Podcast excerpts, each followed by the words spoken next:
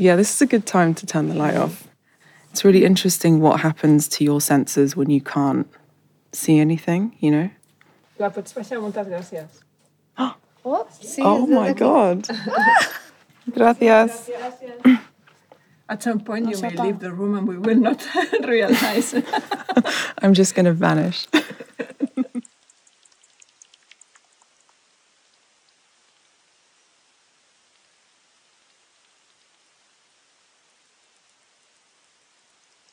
Lydia Ourahmane is an Algerian born multidisciplinary artist who has spent much of her life in the UK. In her installations and interventions, the notions of object and subject, considered separate in Western thought, converge and dialogue between the public and private, the alien and borrowed, migration and extractivism, everyday life and the affective materiality of things. By moving certain objects from places that are geographically far apart, kept separate due to capitalistic, colonial, and border policies, she challenges the institutional structures of museums and embassies, where logistics, bureaucratic processes, and surveillances can become part of a work and part of future archives.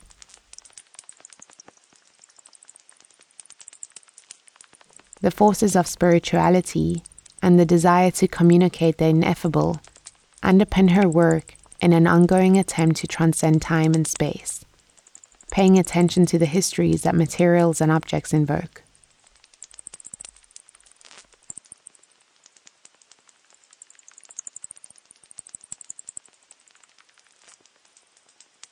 In this podcast, we talk in total darkness to Lydia about her relationship with echo as a phenomenon for the creation of negative space, about listening as a trigger for singular experience, and the necessary interval between one word and another, between the emission of a word and its resonance.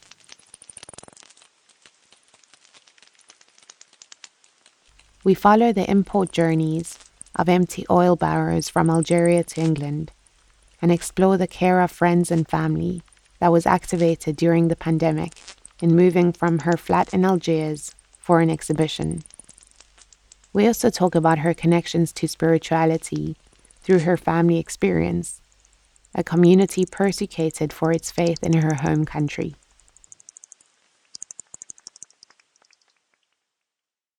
Finally, we hear some open questions about the idea of home, belonging, and freedom, and about the miraculous, the unexplained, and the absolute. So now we're sitting in um, total darkness.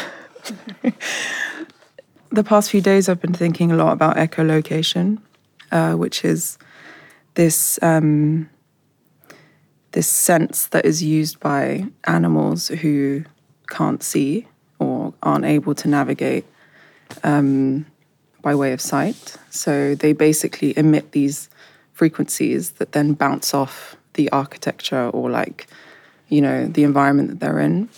Um, and then by hearing the echoes that hit off the surfaces and come back to them then they understand like what the distance is. So it's this it's this way of navigating in the dark i think that kind of makes it makes the rest of your senses highly acute and um, refined, let's say. But it's also, for example, bats, like it's the only way that they can navigate. So it's like a replacement for, for sight or vision. And so, like, the echo is something that I've been thinking a lot about, um, and like how it's not, it's not like time based. Like, the echo can be something that is, um, you know, spans across like moments in history, or it's like an echo of like a thought of an, or an idea. And there's something really beautiful about that, that it kind of transcends like time and space.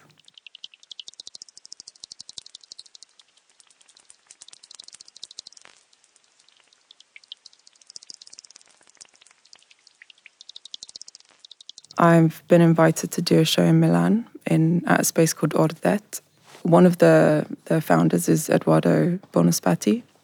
And um, when he invited me like a year ago, he also told me that he was the artistic director of this Fondazione Henraux, which is this marble quarry in um, just next to, next to Carrara. Um, and it's a quarry that Michelangelo opened um, when he was looking for marble to work with, when he was commissioned by the Medici family. So he found this mountain called Pietrasanta, which is right next to Carrara, but it has the same kind of mountain range. I was really torn in a way because part of me was kind of feeling like this could be an opportunity to work with a material that's like um, very difficult to access. Um, and then, you know, I kind of had all these desires, let's say, to to find a way to work with this material that felt like I could justify it, you know. And then when I went and visited, um, you know, it's just kind of like it's it's so overwhelming. I think to see like even just like the the logistics or like the mechanisms that are used to to extract the material out of the mountain and like you know i mean i say weight not in like the weight of the stone but just like like energetically it was like a very um, intense place it really struck me that um, you know the only thing that was deciding like how this material was used or is used currently is like money you know, it's like um, capital defines like how we utilize material. And I think I was having this tour, and um, this man who works there was like, you know, we call this the Russian hole because it built like the St. Petersburg Cathedral. This hole is like now like a block of luxury flats in Hong Kong. And it just suddenly occurred to me that, like, you know, I was like, is there any like who like decides where or who can buy this or you know and there was blocks that had like property of 60 wall street like stamped on it so you know this kind of it's this overwhelming sense of like how this material is displaced and then um, erected elsewhere and then like the you know what remains is this like cavity like these giant cavities like in the nature and when you look to the other side it's like this you know, perfect kind of landscape. And then behind is this kind of brutalist like excavation. Um, in trying to think about working with the material, I've suddenly could only think about the cavities or like this kind of creation of negative space um, that has happened like because of the demand for the material to be you know like marble is something that we associate with like luxury. It's this kind of, you know, beyond its utility as like a material that can withstand time. I think, you know, now it's kind of this, um, it's about like creating desire or like it is the material through which so much desire is channeled through. Then was questioning like my own desire to try to work with, with the material. I was like, like, what do I want from it? And then I got stuck there because um, I don't really, I very rarely, um, you know, like make things. Um, I think I use a lot of like found objects or like, I like the idea of um, materials existing in the world and having like, you know, a language around them and like an understanding. And then, you know, you can put things into conversation with each other and they completely change form. Like they're able to transcend themselves by like movement or um, you know existing in an installation or like even kind of being rendered as like an art object. Um, with the marble, I was just like, I can't, yeah, I can't, cannot justify like making anything with it right now. Like, there's no urgency. The only thing that felt urgent was like this concept of like the creation of negative space like how do you measure negative space or like in which situations um like what situation is negative space created you know?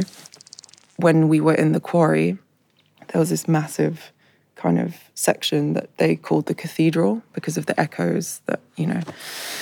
And then I just suddenly saw like birds kind of nesting in these like cavities that so then like this negative space has also created like a positive space in another sense. You know if you think about like the integrity of the mountain and it's been that way for like 60 million years you know the time that it's taken to produce the marble um, and now like it being excavated suddenly there's like more room you know to deal with so yeah i'm just thinking about like how to measure negative space.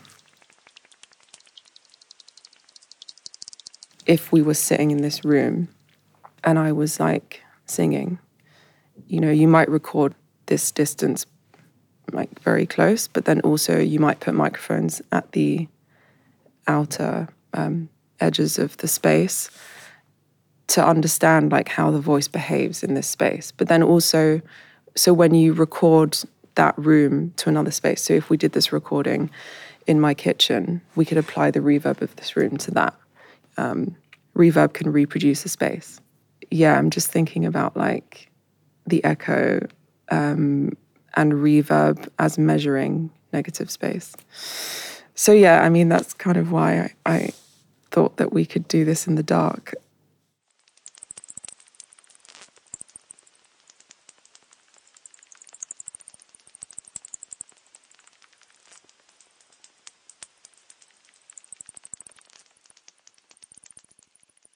I've been thinking a lot recently about how relationships become material um, or are very material in how they kind of come into your life. Um, I think relationships with people kind of force you to uh, reconsider like everything that you knew previously to meeting that person you know, if I th- if I think about what kind of made me interested in art in the first place, or trying to pursue or to find a language, um, was um, yeah, really meeting people who whose stories I was, you know, kind of changed by, and trying to find a way to communicate that, or like even to kind of metabolize it for myself. You know, I think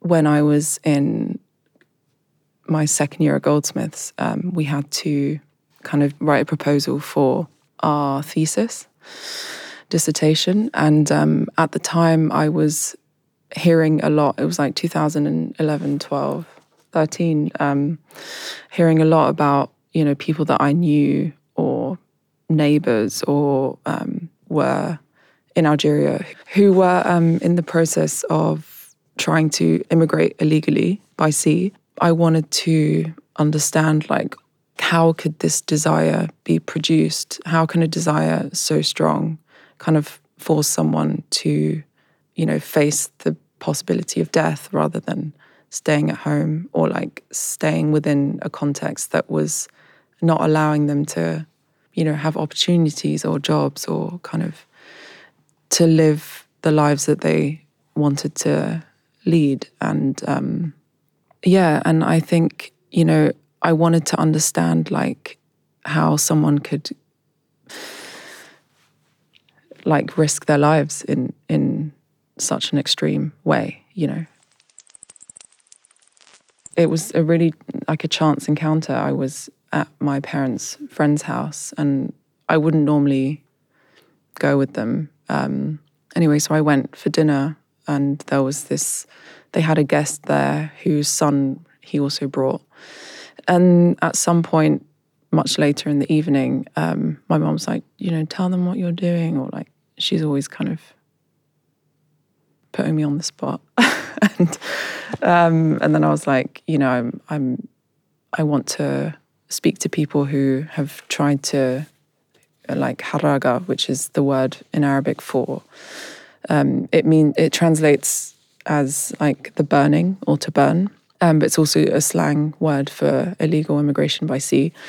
So I was like, I'm looking for people who have either like done the journey or in the process of trying. And then this guy who Huweri was like, you know, he went with 12 of his friends and then Um, they got caught in Valencia. They got put in a detention center um, for four months, and then all of them were sent home, apart from one, who claimed um, asylum for being persecuted back at home. Then he was like, you know, I'm going to try again in a few weeks.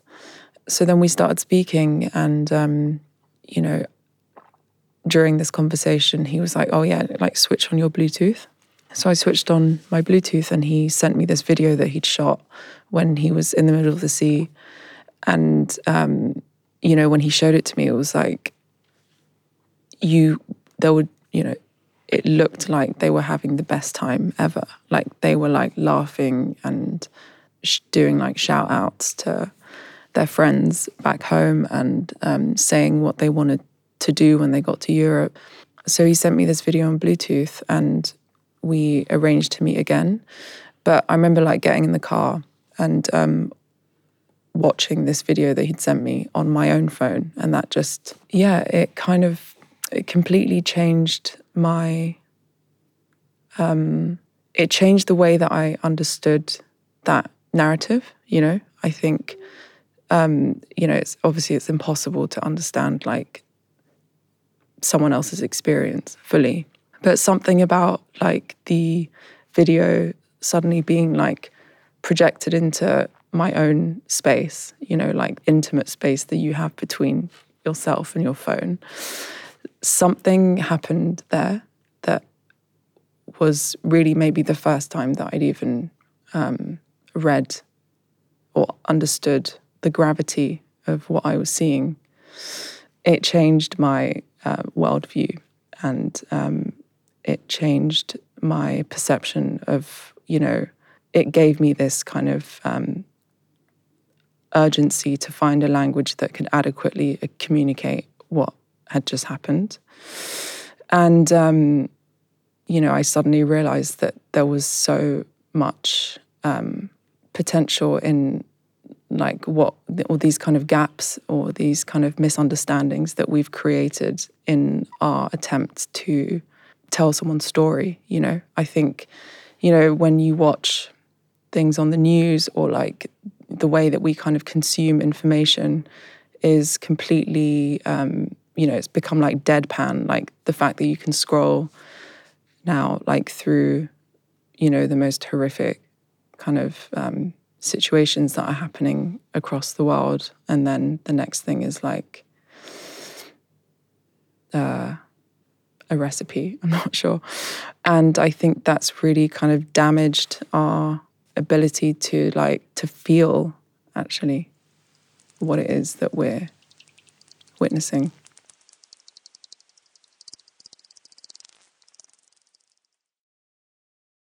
In the end, I um, I ended up writing this thesis, but I also that that year um, or the next year, I was selected for this Bloomberg New Contemporaries thing, which is like you can apply for it in the UK if you're like graduating from art school, and it's kind of this, you know, exhibition at the ICA at the time. But I really didn't want it to be on a screen, so I kind of got this like to be honest, I don't really know if anyone even saw that piece, but um, I basically got this kind of you can log on to a free Wi-Fi network, but then in order to connect, you have to like watch like an advertisement or something before, and um, so I kind of hacked this system and put the video, kind of had the video existing on the ICA's Wi-Fi.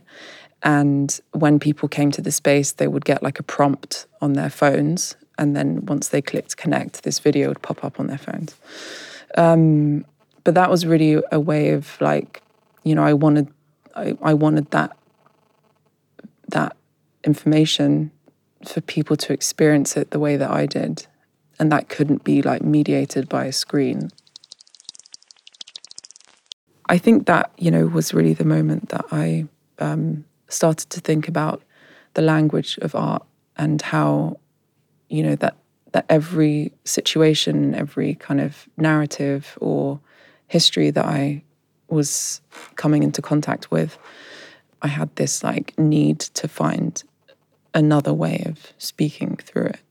And I think that has really informed um, a lot of how I think about when I'm coming into contact with people or if I kind of start thinking through like material and matter.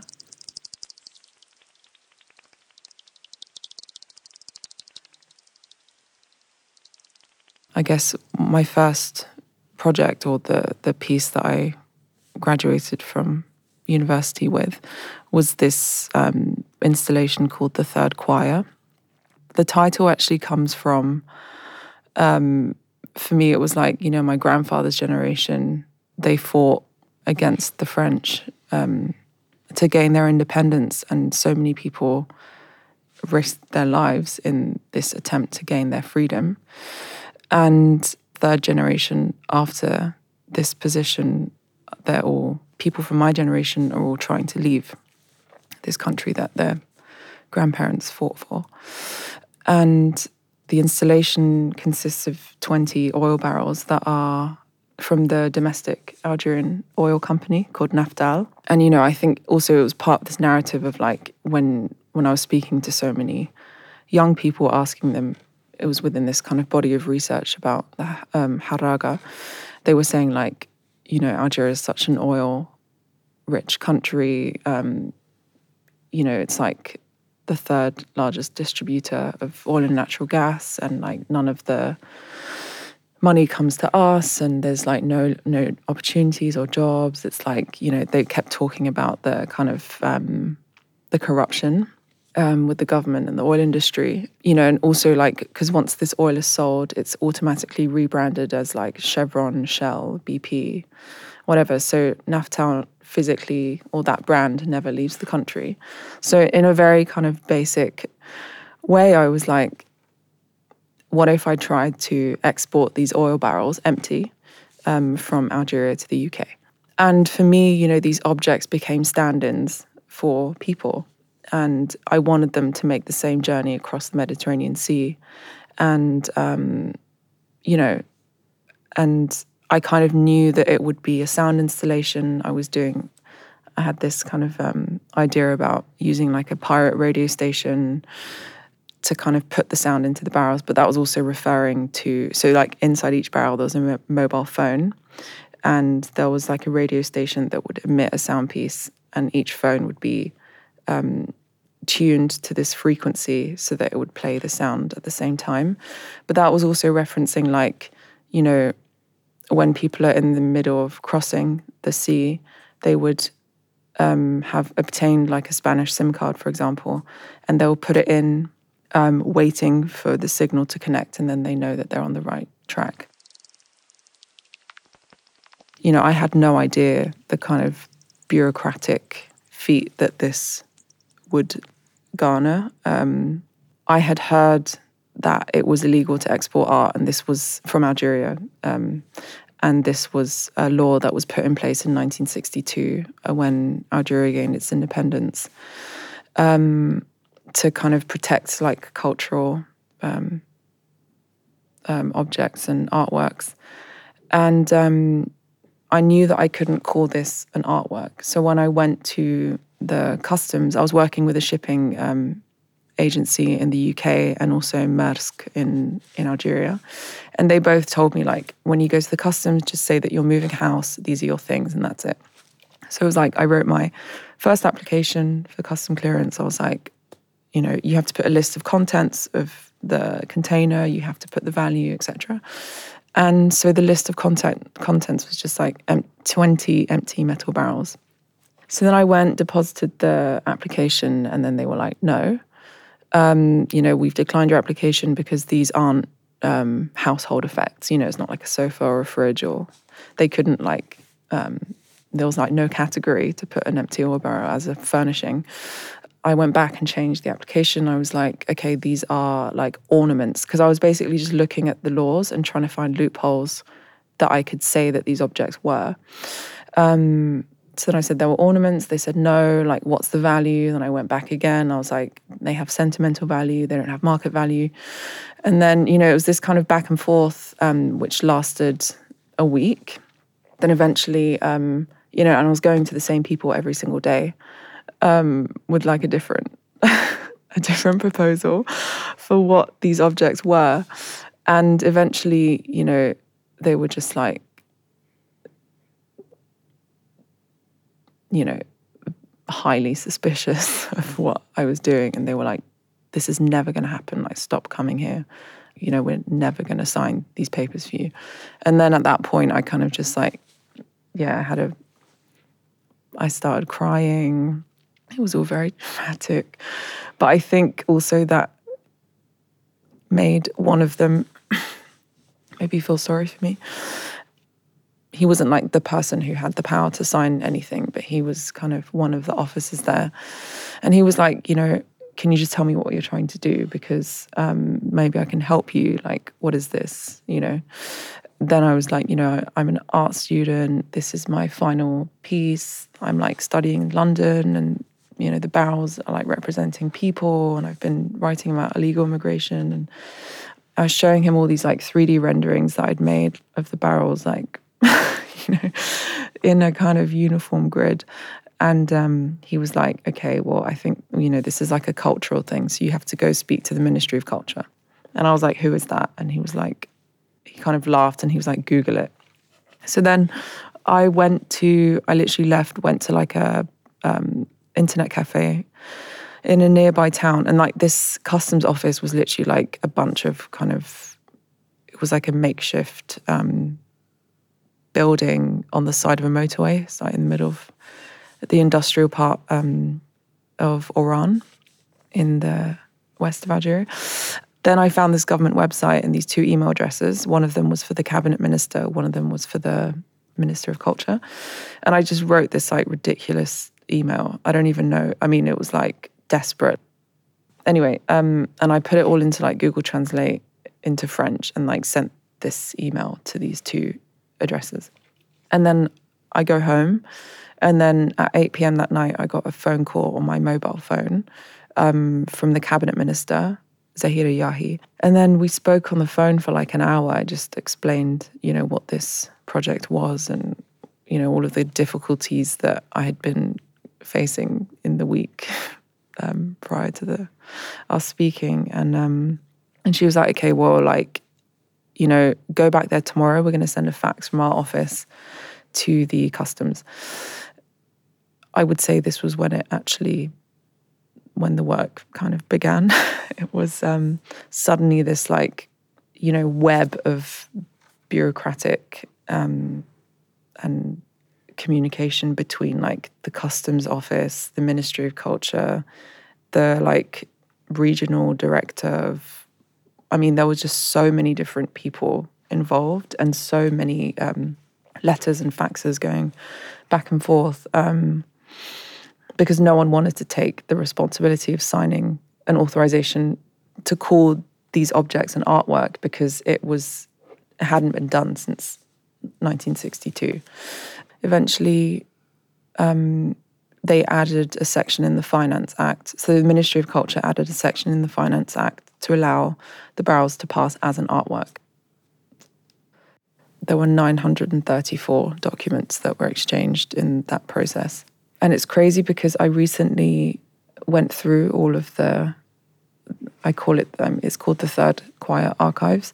Um, I recently went through all of the archives to kind of compile it because the work is currently being shown at the Tate. And I wanted to make the archives available also for people to like be able to read through, you know, the process of what happened, the momentum of, um, and the like all of the difficulties that we faced in getting those objects out. That also like created the work, you know and this all of you know these conversations and like emails faxes like negotiations between so many different people that is where the work is you know? And i think the barrels just kind of created this like vessel or this avenue for um, what i would actually consider to be like the the kind of anchor of the piece speaking about material or like the kind of the integrity of an object, I think yes, like I believe in the power for an object to like, you know, like the aura of something. Like that's something that is you can't assign like a value to it. It's just is. And um, when working with um, materials that are charged, they're charged by their histories, and but they can also be charged through, um, you know, how you bring them into um, your orbit. Let's say.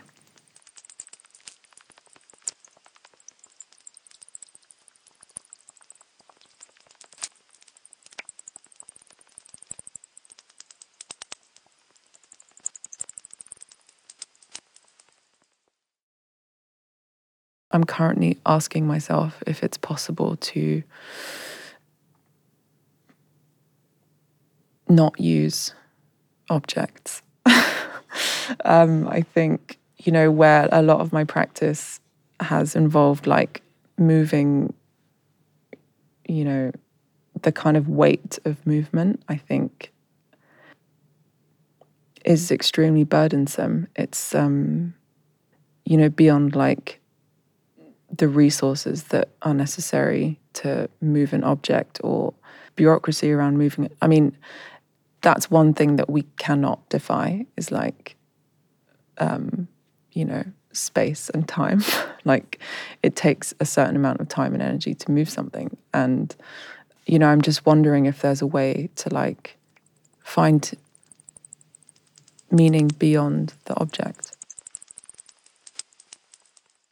the apartment piece, Barzakh, um, Barzakh was this exhibition that really um, it was born from this kind of inability to move. It was um, a work that came about during the pandemic, um, and it was just after I was you know, I decided to move back to Algeria in 2018, and I moved into this apartment that um, I rented from a woman who had um, inherited it from her aunt who'd passed away, um, Madame Tissira. And it was the 34th apartment that I'd seen landlords that I was meeting wouldn't rent to me because I was like a single woman and they were like, Where's your husband? or like, Where's your family? Like, it's not very common for single women to be like living alone in that culture still. And um, so eventually, when I found this place, like I was met by Madame Tissira's son, who had spent some time in London. So we kind of like were speaking in English, and like he obviously um, understood that I wasn't like, and he didn't think it was weird that I was trying to live there alone. So anyway, I ended up renting this apartment, and I moved in. Um, I was struck by how furnished it was, as if someone was living there. Like there was just, you know, there was like plate, like the kitchen was full, bed sheets. Um, I'd open drawers. There were like sunglasses, lighters, needles, whatever, you know. And at that point, I remember entering the house with like one suitcase, and um, so I just started like naturally using everything around I remember like getting into the bed and like covering myself with this sheet and thinking like, you know, it was like the quality of the like the weight of the sheet was like a weight that I hadn't really, you know, it was like this very old kind of cotton, like heavy, heavy cotton. Um, sheets aren't really made like that anymore, you know. So it was really this kind of, it was this. I embodied all of these objects, and um, you know, at the same time, I was kind of very conscious of like not wanting to disrupt this order that had been created, or like not in a superstitious way, but I just understood that there was like, this was the life of someone else. And I'm just kind of like staying for a while, you know. So over the course of two years, I'd like slowly, you know, I started to move some of my stuff in, like uh, books and um, speakers and things like this, but I would just kind of arrange them around what was already there. What's interesting about that apartment was that it was built in um, 1901. It was one of the first buildings that was um, built by the French because it's like the second street away from the sea. And part of the colonial architectural plan was Algiers was to look like France as people approached it from the sea. Um, and it was this blueprint of, um, you know, Haussmannian architecture. But what's interesting is that they were basically lifting, you know, blue blueprints from like Parisian apartment blocks and just like placing them onto the landscape without taking into consideration like the differences in like you know the in- inclination for example like algiers is very a hill you know so when these blueprints were kind of placed onto the landscape they weren't modified to to consider like where they were being placed but there are other places um, buildings in algiers that have it more kind of substantially but you know for example the toilet um, door. Like you couldn't like put your legs in properly and shut the door because you know the apartment block became very thin at the end. So it's these very kind of subtle but um, very violent um, imposing of like to ask the space to adapt to the building.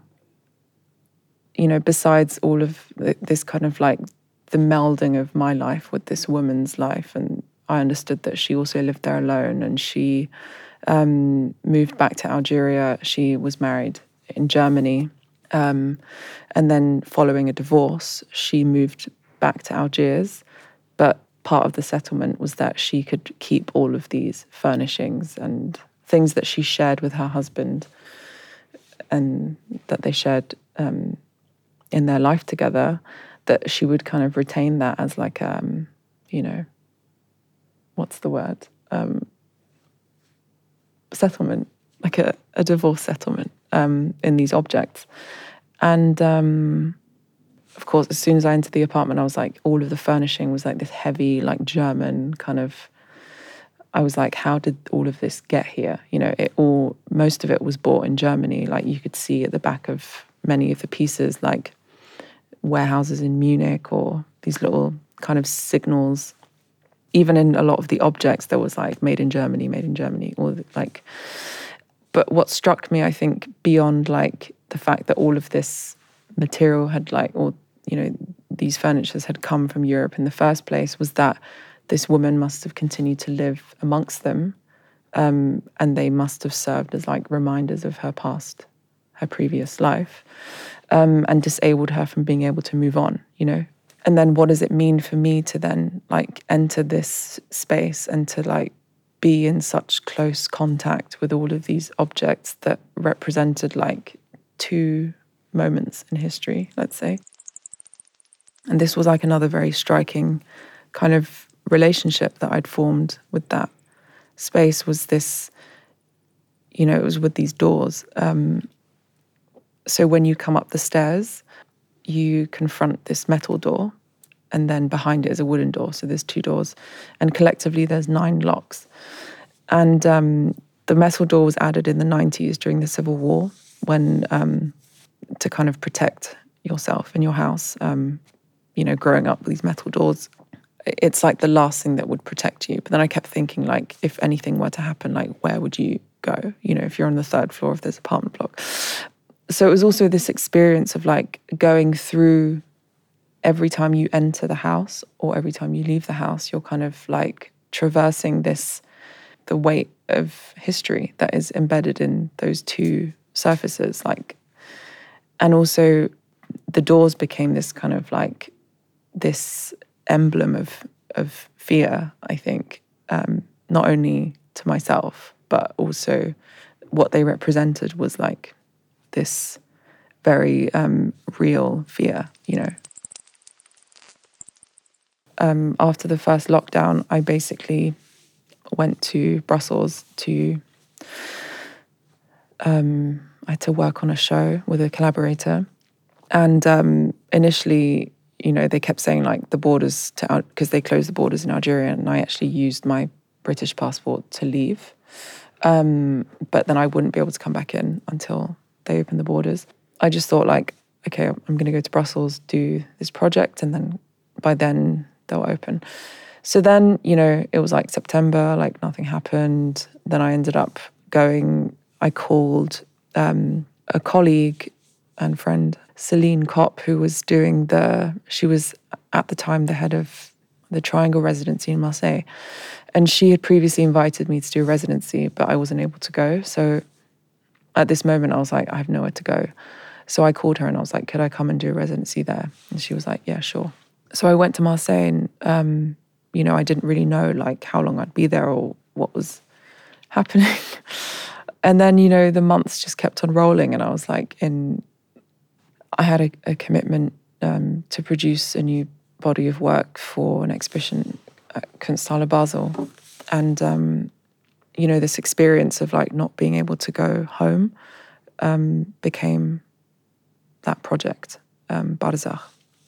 And Barzakh is this, um, it's a term in Arabic um, which is used to describe, it's like the limbo space, or it's like the space in between, but it can also be like, um, it's where the soul waits before it's judged. Even though I think like limbo has this negative connotation of like not knowing exactly. But I think Barzakh is, mm, there's like a peace in not knowing somehow. What was this desire to go home, or like what was home in the first place? Could I consider this space that I'm renting an apartment in the center of Algiers that I've just moved into two years ago? None of the objects are mine. Um, I've kind of just like adopted this like concept and it's embedded in all of these materials that I was really trying to locate what was that kind of desire to go home if I wanted to understand what home was, I think, through that um, interrogating those objects. And um, I remember calling my friends in Algiers and I was like, I have this really crazy idea. Um, I want to move everything in the apartment to Basel. And they were like, why? It was about this tent. It was, I didn't even know why, you know, I was just like, I need, I need to, you know. Um, somehow I thought that I would understand or that this question of home would become, there would be a clarity. And I was like, if I can't go in, like maybe they can come out. And I think that's also something, this kind of theme that reoccurs for me is like, you know, objects will always have the freedom to move. I mean, obviously, if, you know, certain objects cannot, um, or materials, but, or like this potentiality that, you know, the material world can have in movement that like human beings cannot. Um, so at the time, you know, I remember speaking to my friend Mimi, and she was actually in my flat in Algiers at the time that we called and she I was like, you know, I I want to move all of these things. I want to ask the landlady if we can borrow all of this stuff, move it to Basel for the show, and then return it. In not being able to go back there, I would have to rely on all of my friends there to like help me pack everything and like and then Mimi she was like I feel like you're dead or like you're asking us to perform this this labor that you one would do for their loved one, you know, to ask someone to like go through your belongings, to make decisions for them, you know, like how to protect them, how to pack them. All of these questions then became so integral to how the work was like handled um, and who by. That preparation, of course, I was like there. I mean, you know, I think I spent from the majority of every day, like on FaceTime to someone. When everything arrived in Basel, I remember like, I remember like watching the truck being unloaded and like all of the, you know, like the washing machine, like the fridge, the cooker, like my bed, I don't know, everything. And very quickly was like, I have to reassemble, I have to make it legible again. Like I need to be able to understand it like now. so you very quickly, you know, um, I asked them to help me move the furnishings into the right positions. Um, but this was all done by memory. So I was like, the fridge goes here, the this goes here, you know. And then I started unpacking everything like like a maniac, you know, like trying to find the answer somehow. um, and yeah, I remember like opening, you know, it was like every single glass was like bubble wrapped, like nothing had broken. Um, and that was so profound, I think, to also kind of the question of home was actually registered the labor of love that was performed by all of the people back home in like carrying out this kind of desire, I guess, or like um, carrying that question with me. So the door was part of um, the installation.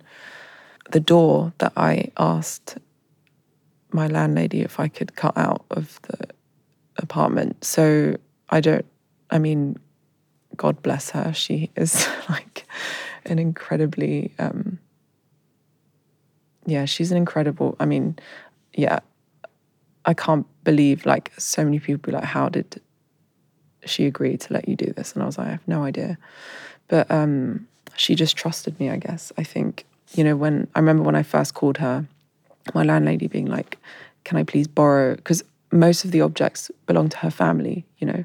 Like I had very few things in there, like some clothes, my books. And so it was also this kind of relationship of trust that had been built between myself and the landlady and her family and me kind of looking after that space in renting it you know that was also extended but also like not just extended but that question of trust and to entrust a space to me to then extend that question of trust to like an art institution or like an audience with the doors you know i think for me it was that held everything it held like in terms of materiality it was like it was the the kind of imposition of the colonial project in 1901 then it was this um, you know the addition of the so it was like the brickwork and the wooden door from 1901, and then the addition of the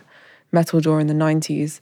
And then also like this kind of like psychological space that I had also created around that threshold, you know, in like every time I went home, I would like lock lock more of the locks based on how vulnerable I was feeling, or like if I didn't feel safe, you know, I would lock all of them. I don't know, you know, and it was this something about like wanting to disrupt that or like to, to kind of disable that um, door from functioning somehow like for me disabled like all of um, the the mechanisms of fear that it, was able to kind of contain and um, you know i wanted i wanted the audience to be able to touch everything and i wanted people to be able to kind of enter that space as if they were coming to my house and,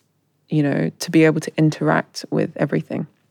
In an institution, they were like, you know, what if something gets stolen or like damaged, or what happens when, you know, we can't control, like, how, if you're saying to people that they can touch everything, like, we don't know what's going to happen, we can't take that responsibility. But I think this was precisely the point um, I wanted each person entering that space to take their own responsibility for how they came into contact with, or like how they behaved. Maybe not behavior, but how they would like use this trust, let's say. I had to really practice letting go you know, I was like, what does it mean to let go? And to let go of like everything that you attach meaning through. Like if you, you know, it's like, okay, like my clothes or like my writing or like people are going to be going through all of this stuff. But there was two things happening there because it was like this lady's stuff and my stuff. So it was also this blurring of like not knowing what belonged to who, but you could tell in people like reading my writing or like seeing an item of clothing like how does that reflect on like my integrity or like what they might think about me yeah and i remember like being at the opening in basel and um like watching this couple like sit on the sofa and go through my entire one of my entire like diaries or something. And I was just watching them reading like for 2 hours. And I was like this is so it was like hard you know? I was like I need to just if this work can do that if I can get over um, attaching this question of like integrity to like material objects and like even like words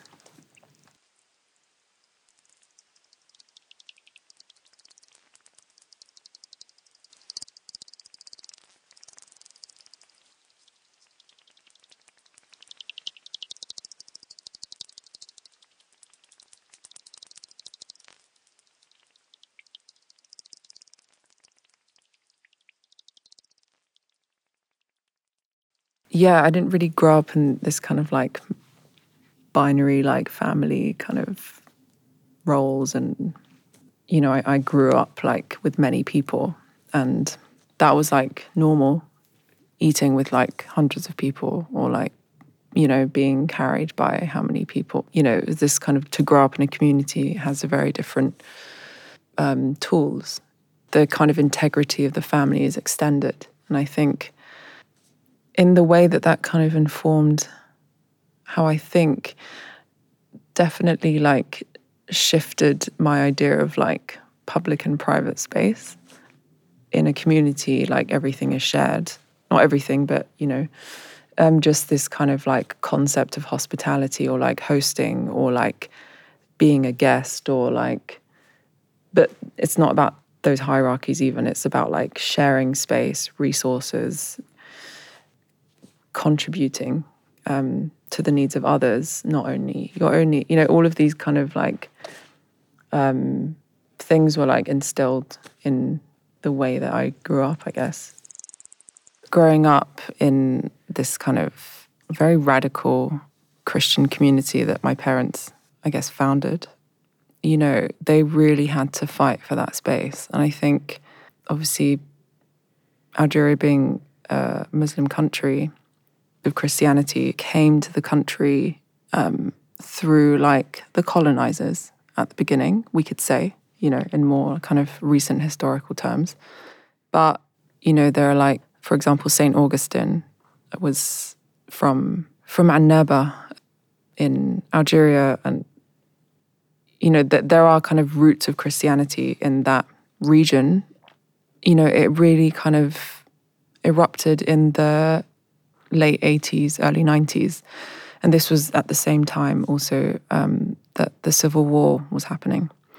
Um, and so a lot of people were converting. Um, you know, it began with this series of miracles that were happening in the mountains of people being miraculously healed. You know, what I found interesting was that many of the people that were converting had never like seen a Bible before or like had never like been into a church. You know, all of this kind of conversion was happening um, through like experiences, you know, of like witnessing or experiencing a miracle. And, you know, I think it's really important to stress that the the kind of social climate also was like that of deep unrest. And this also kind of created this space for people to also look for another way out, you know, or like another alternative. It was a way for people to like survive. And belief is um, a space that offers that. That is like a relief for the body. Yeah, so loads of people started converting to Christianity, and um, and people were looking for other Christians. So it very naturally kind of turned into this community of people obviously being like part of a kind of minority group, there was a lot of, you know, persecution or like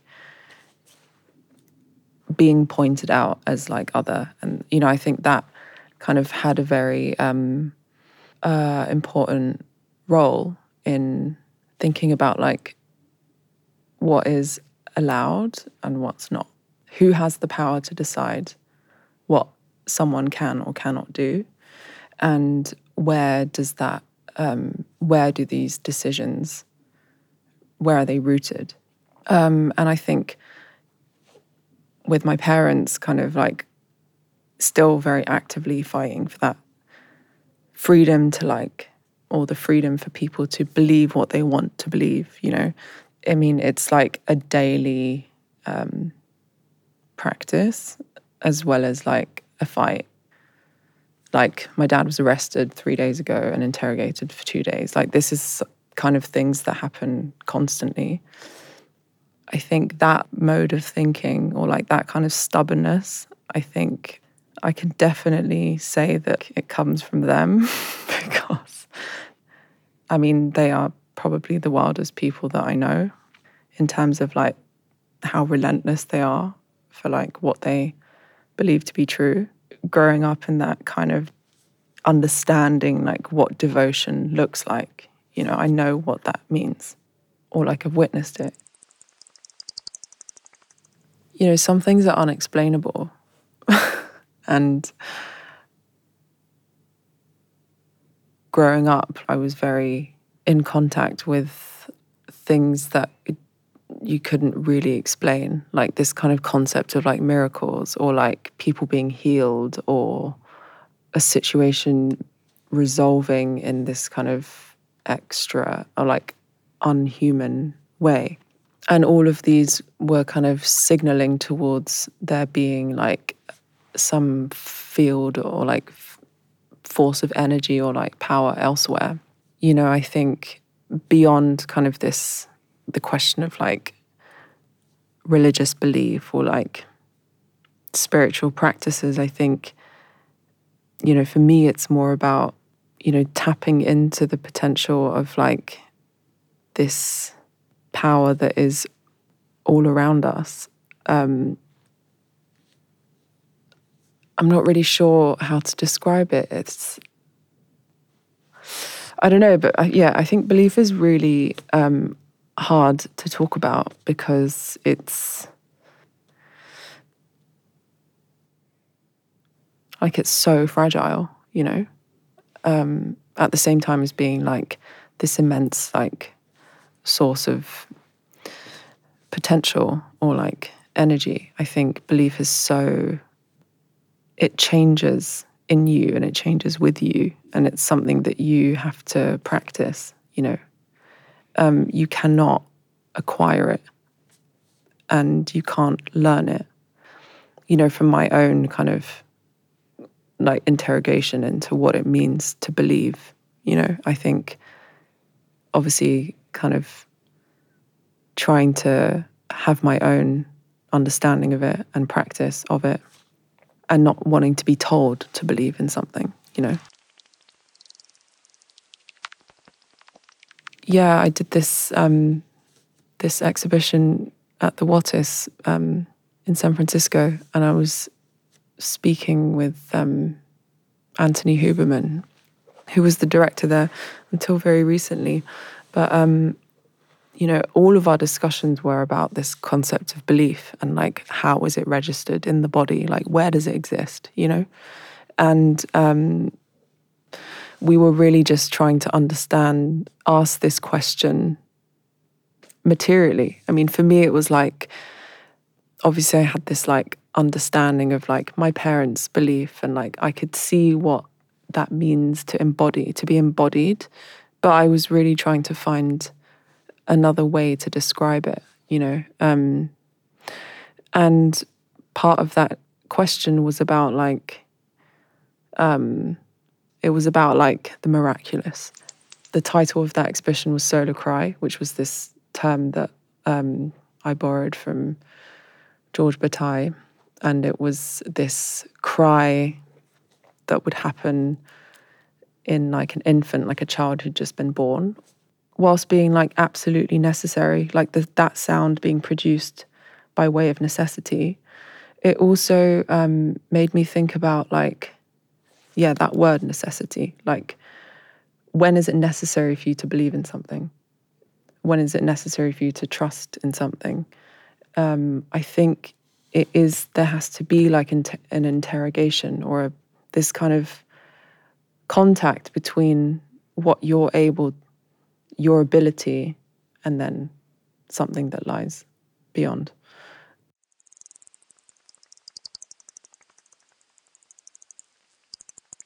I really worked through that with sound in that show, and it was, um, you know, I, the whole the whole show for me was like an orchestra. So like, um, there was this opera that was happening between a woman and her own voice, let's say. So I asked an opera singer to come to the space and um, to record an A flat, a note, this note for one hour. So I just asked her to sing an A flat for one hour.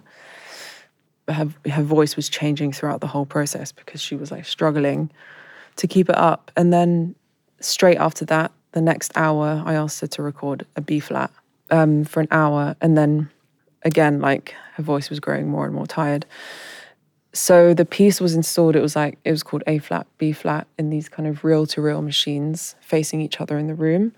And in the moments where she would fail to hit the note, there was like the potential of there being like a perfect harmony if she slipped either way of either of the notes in the course of that hour.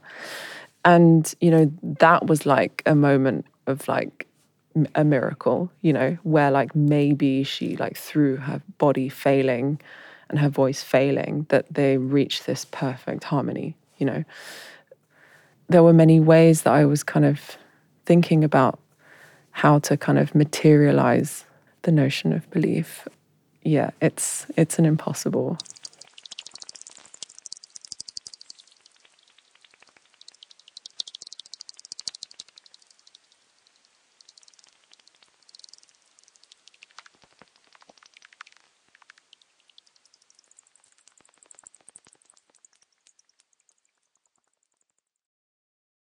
So, Sync was this 24 hour performance inspired by um, this kind of synchronization theory, which is um, to do with um, the heartbeat being able to synchronize with another heartbeat if they are in proximity with one another physically or if they have like an emotional connection you know even like with a mother and a, a child like but like a baby's heartbeat is twice the speed of a, uh, an adult. So it's but this whole kind of like the attempt to um, for there to be a kind of unison, and you know, I was just kind of like, what would happen if, like, could this happen between strangers in a room?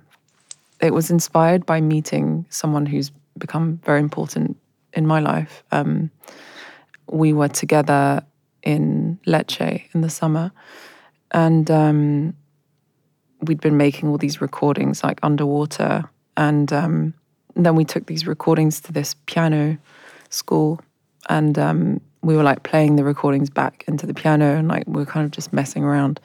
Then at one point, um, we had this like hydrophone that we were using for the, and it's kind of this looks like a stethoscope. um, so at one point, we put this this hydrophone to each other's hearts and we're not listening to the heartbeats. sounds very cheesy, but that's really where it began. And um, it was also this kind of relationship that became a part of Sync, um, or this like want to kind of exist alongside someone else. So the piece, um, we wanted it to be like a 24 hour thing so that people would be coming in and out throughout the day, throughout the night. It was kind of this like a cycle that would also cancel time out in itself. Um, so there wasn't like a beginning and an end, you know, or to kind of like loosen that boundary somehow. Um, people would come and we kind of had this choreography. You would like go and put your coat down. Then, if you wanted to participate, you would have um, this very sensitive microphone taped to your heart, and then you would be walked down into the kind of pit of the space, then plugged in. And then we had like a sound engineer that was, um, you know, slowly bringing people's heartbeats in. What was so beautiful about what happened in that room, as soon as people came in, everyone was kind of whispering. Um, it became this almost like if some there was something sacred that was happening, I think. And just the act of like listening to each other's heartbeats, but also like trying to locate your, you know, I think many people kind of spoke about them trying to hear their own heartbeats in this kind of constellation. When I think about like material or like matter again, um, for me that that work was like kind of the ultimate um, transfiguration of material. It was like the, you know, the absolute essence is like the heart beating and this rhythm and also this chaos that can be informed by so many, you know, factors, um, like emotional, physical, etc. But this kind of measure or this like anchor that would go on. We kind of toyed with the idea of like destroying the recording, or there was also some discussion about using the recording to create a score and so that like you know we would basically make this piece of music that was like 24 um, positions and that each channel would be like the heartbeats that were kind of coming in and out over the 24 hours. But there was something almost, I felt it to be unnecessary to kind of mine something that was so perfect in a way. You know, even though it would be nice to have this kind of record of what happened. But actually, I think the myth is the record people's experiences in that room and the way that that piece lives on, you know, as a kind of um, as an event. You know, I think when I was in the very early stages of working with Nicholas and Sophie from the KW, you know, we were having these like very long conversations, and I think, you know, I'm I'm so grateful to. um, it's really just the way that I think and work by like speaking, but sometimes it takes a long time. But I think we were talking for about a year. And initially, I was kind of like talking about myth making, like how do you produce a myth? That was really one of the core questions. It was like a myth has to be an event. There cannot be a kind of concrete proof of something. Um, you know, myths are stories and they're also carried. It's what someone deems worthy to tell, you know? Um, but they're also experiences that have to move every single carrier. Um, and so the myth really became this like this mode of transmission. What I do is like these the experience of something and like the time spent with something or like to kind of embody these questions, you know. History will exist either side of you. Um, but I think how do these kind of histories create a meaning in your own life, like in a very real way? You know, I think the experiences that you also haven't physically had but have heard about you know, like these things also kind of impact how you move through. How do those histories kind of make themselves known in our present moment? Um, I mean, I've been reading a lot recently about this the concept of debt being like um, you know, not only like a conceptual kind of agreement between two parties, um, but also like that a debt can live on beyond like the life of the person and it can extend to like their family members or, you know, there is this kind of um, the weight that one carries through what's come before before them. But I think with that, you know, there is you're able to kind of transform those histories if you can if you can interrogate them you know, through your own experiences.